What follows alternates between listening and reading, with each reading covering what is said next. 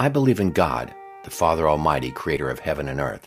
I believe in Jesus Christ, his only Son, our Lord, who was conceived by the Holy Spirit, born of the Virgin Mary, suffered under Pontius Pilate, was crucified, died, and was buried. On the third day he rose again. He ascended into heaven. He is seated at the right hand of the Father, and he will come to judge the living and the dead. I believe in the Holy Spirit, the Holy Catholic Church, the communion of saints, the forgiveness of sins, the resurrection of the body, and the life everlasting.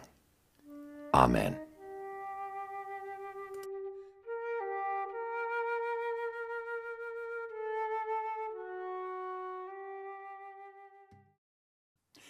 Greetings and salutations in the name of our Lord.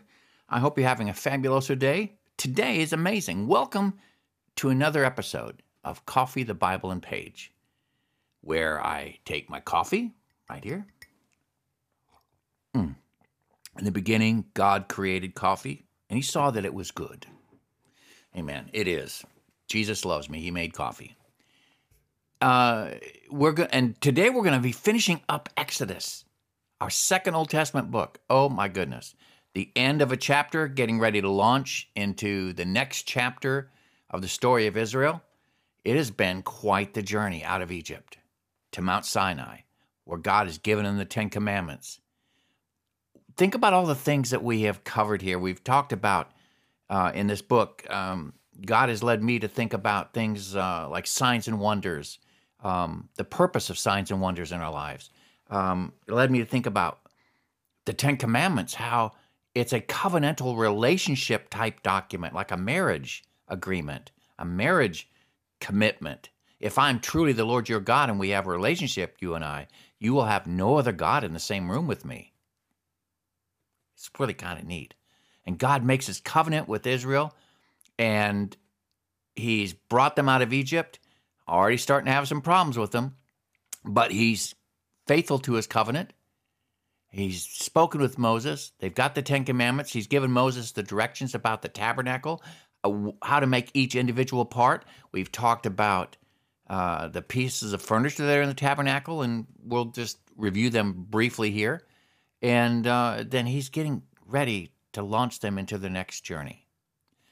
But before we get to that, let's just look at what we have here in the tabernacle you have the uh, brazen altar here at the entrance. You see the entrance here, the where the little purple line here. That's like a curtain. Um, you have the brazen altar. That's that's as far as the non priest can go. That is where sacrifice is made on behalf of the non priest. The priest represents God to the non priest and represents the non priest to God. The priest is the intermediary. Behind that, you have what's called the bronze basin. Uh, this was made out of the mirrors that they took out of Egypt when they left. And this is where the priests washed their hands and their feet before they worked at the brazen altar or before they go into the tent. So this becomes a very important piece of furniture. This is actually the pivotal piece of furniture because you have to go here before you go anywhere else. And this is the Word of God. This is a picture of the Word of God. We've talked about how the tabernacle is a, uh, a picture of the real thing and not the structure, but the function of the tabernacle is a picture of the real thing.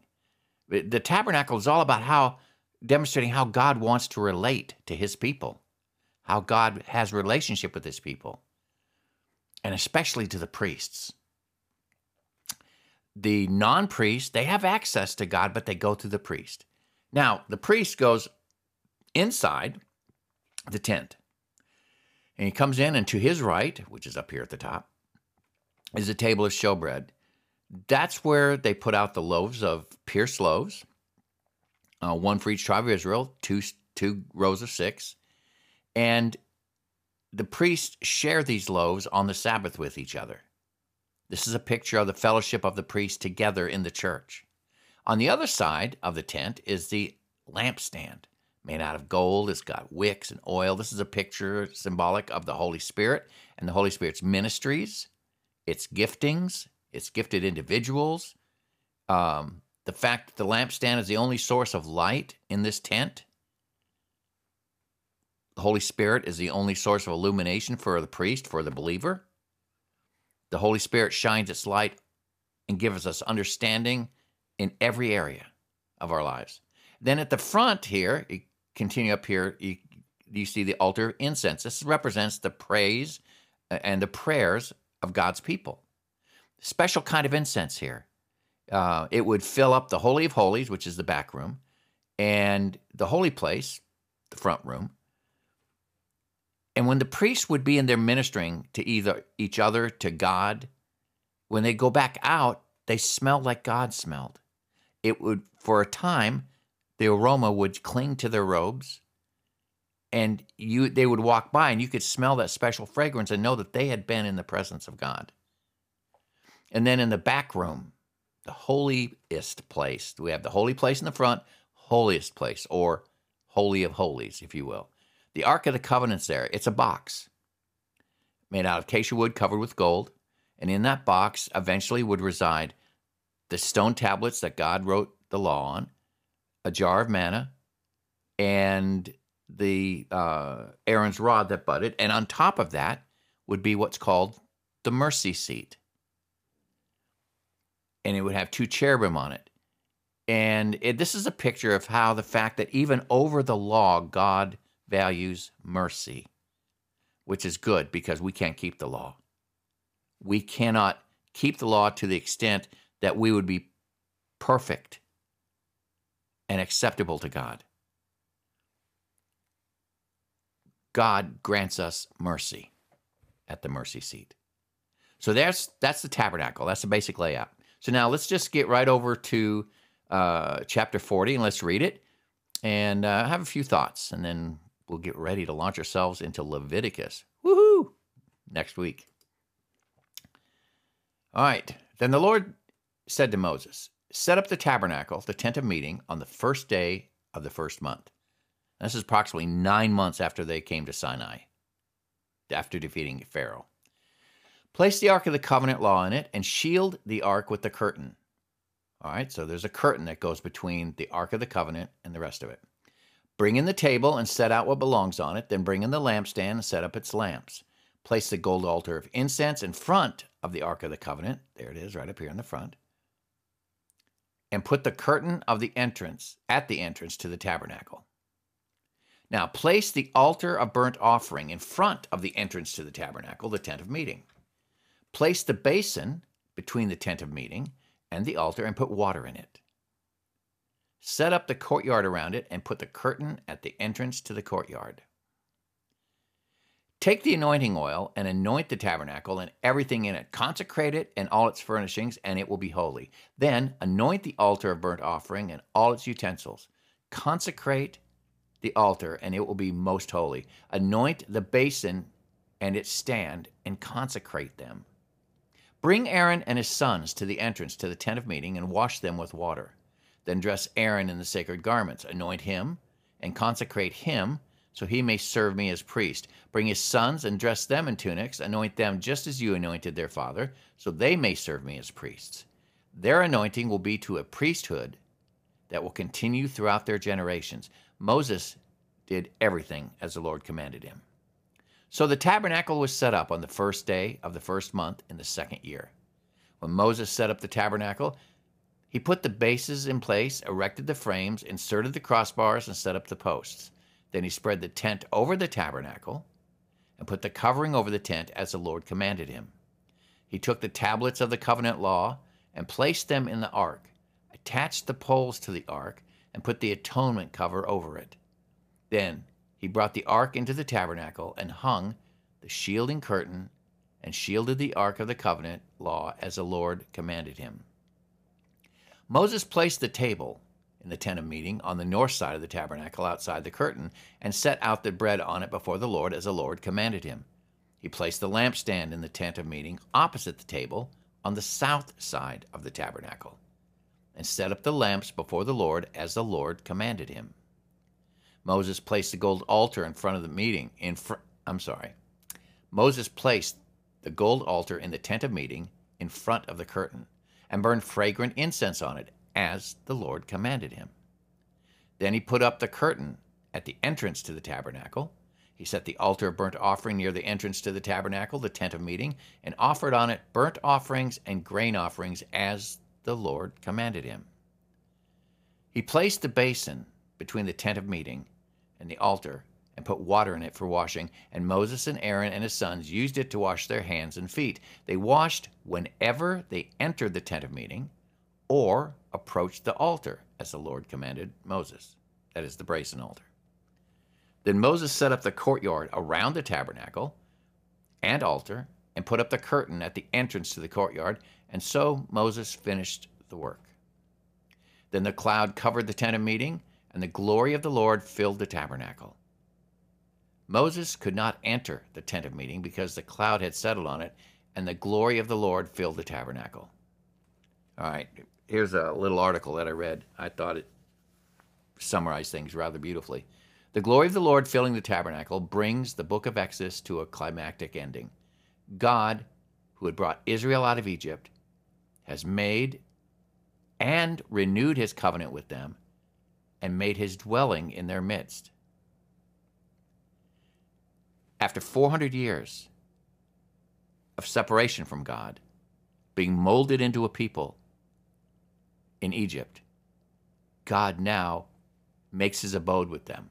He resides with Israel now.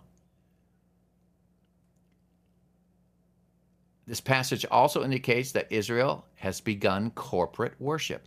The history of God's guidance to the promised land will follow in the remainder of the Pentateuch. So, in all the travels of the Israelites, whenever the cloud lifted from above the tabernacle, they would set out. But if the cloud did not lift, they did not set out until the day it lifted. So, the cloud of the Lord was over the tabernacle by day, and fire was in the cloud by night, in the sight of all the Israelites during all their travels. All right, this is an important thought. Israel's journeys are linked to the guiding presence of God. The covenant God dwells among his people at last and will lead the nation to the land he promised them. There's a song called um, Wayfaring Stranger, and I love it. Uh, I'm going to play part of it for you. it's an old, old bluegrass standard. I am a poor, wayfaring stranger, traveling through this world below. There ain't no sickness, no toil, no danger that bright land I'm going to. I'm going there to see my mother. I'm going there no more to roam. I'm only going over Jordan, only going over home. Now, that song is taken from the story of Israel traveling to the promised land. God has covenanted with Israel that he would be their God and that he would take them to the land he promised Abraham, Isaac, and Jacob. And he is a God of his word. He is a covenant keeping God. Now, he's made this covenant with Israel. He's promised them the promised land. He's going to take them there. Does that mean their problems are over? Does that mean that uh, they're not going to cause God trouble? Well, if you've read the Old Testament, you know that's just not true. They are going to give God lots of trouble. But God keeps his covenant with the nation of Israel.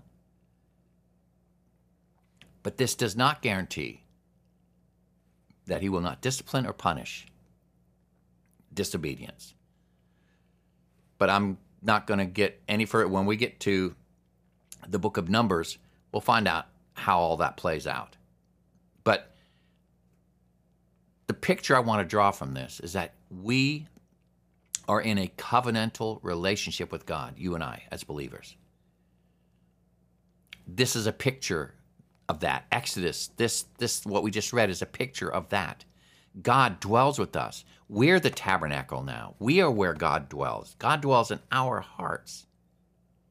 And what we see happening in the tabernacle is a picture of the truth that's happening in us. God's presence dwells in us. He will guide us. Now, the fact that we are in a covenant relationship with Him, does that recuse us from being disciplined or punished? Does that give us freedom to do whatever we want? Because I'm in a covenant relationship with God, I can do what I want, go where I want, say what I want. No, no. Paul says in Galatians, he says, Shall we continue to sin that grace may abound? Heaven forbid. The truth of the matter is this if you are in a true relationship with God, that will not be your attitude. Um,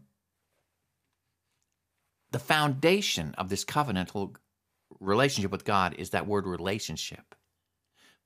If my wife and I never talked, had no intimacy whatsoever, we resided at the same house, and people who lived outside our house, they would see my wife and I coming and going, and we look like we're a couple. We're sharing the same house. We look like we're married, but are we really married? If there's no communication, if there's no intimacy, I mean, if I never talked to her, if I never interacted with her in any way, shape, or form, is there really a, a marriage there? I would say no.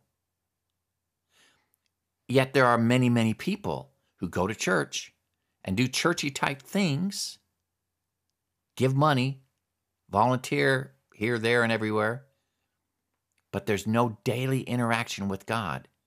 My question to them would be look to your salvation. Is there conversation going on between you and God? Are you reading the letters he wrote to you? By the way, that's called the Bible. Are you uh, are you in relationship with the God of the universe? Is there no other God in the same room with you and He? Sometimes that God looked like a job.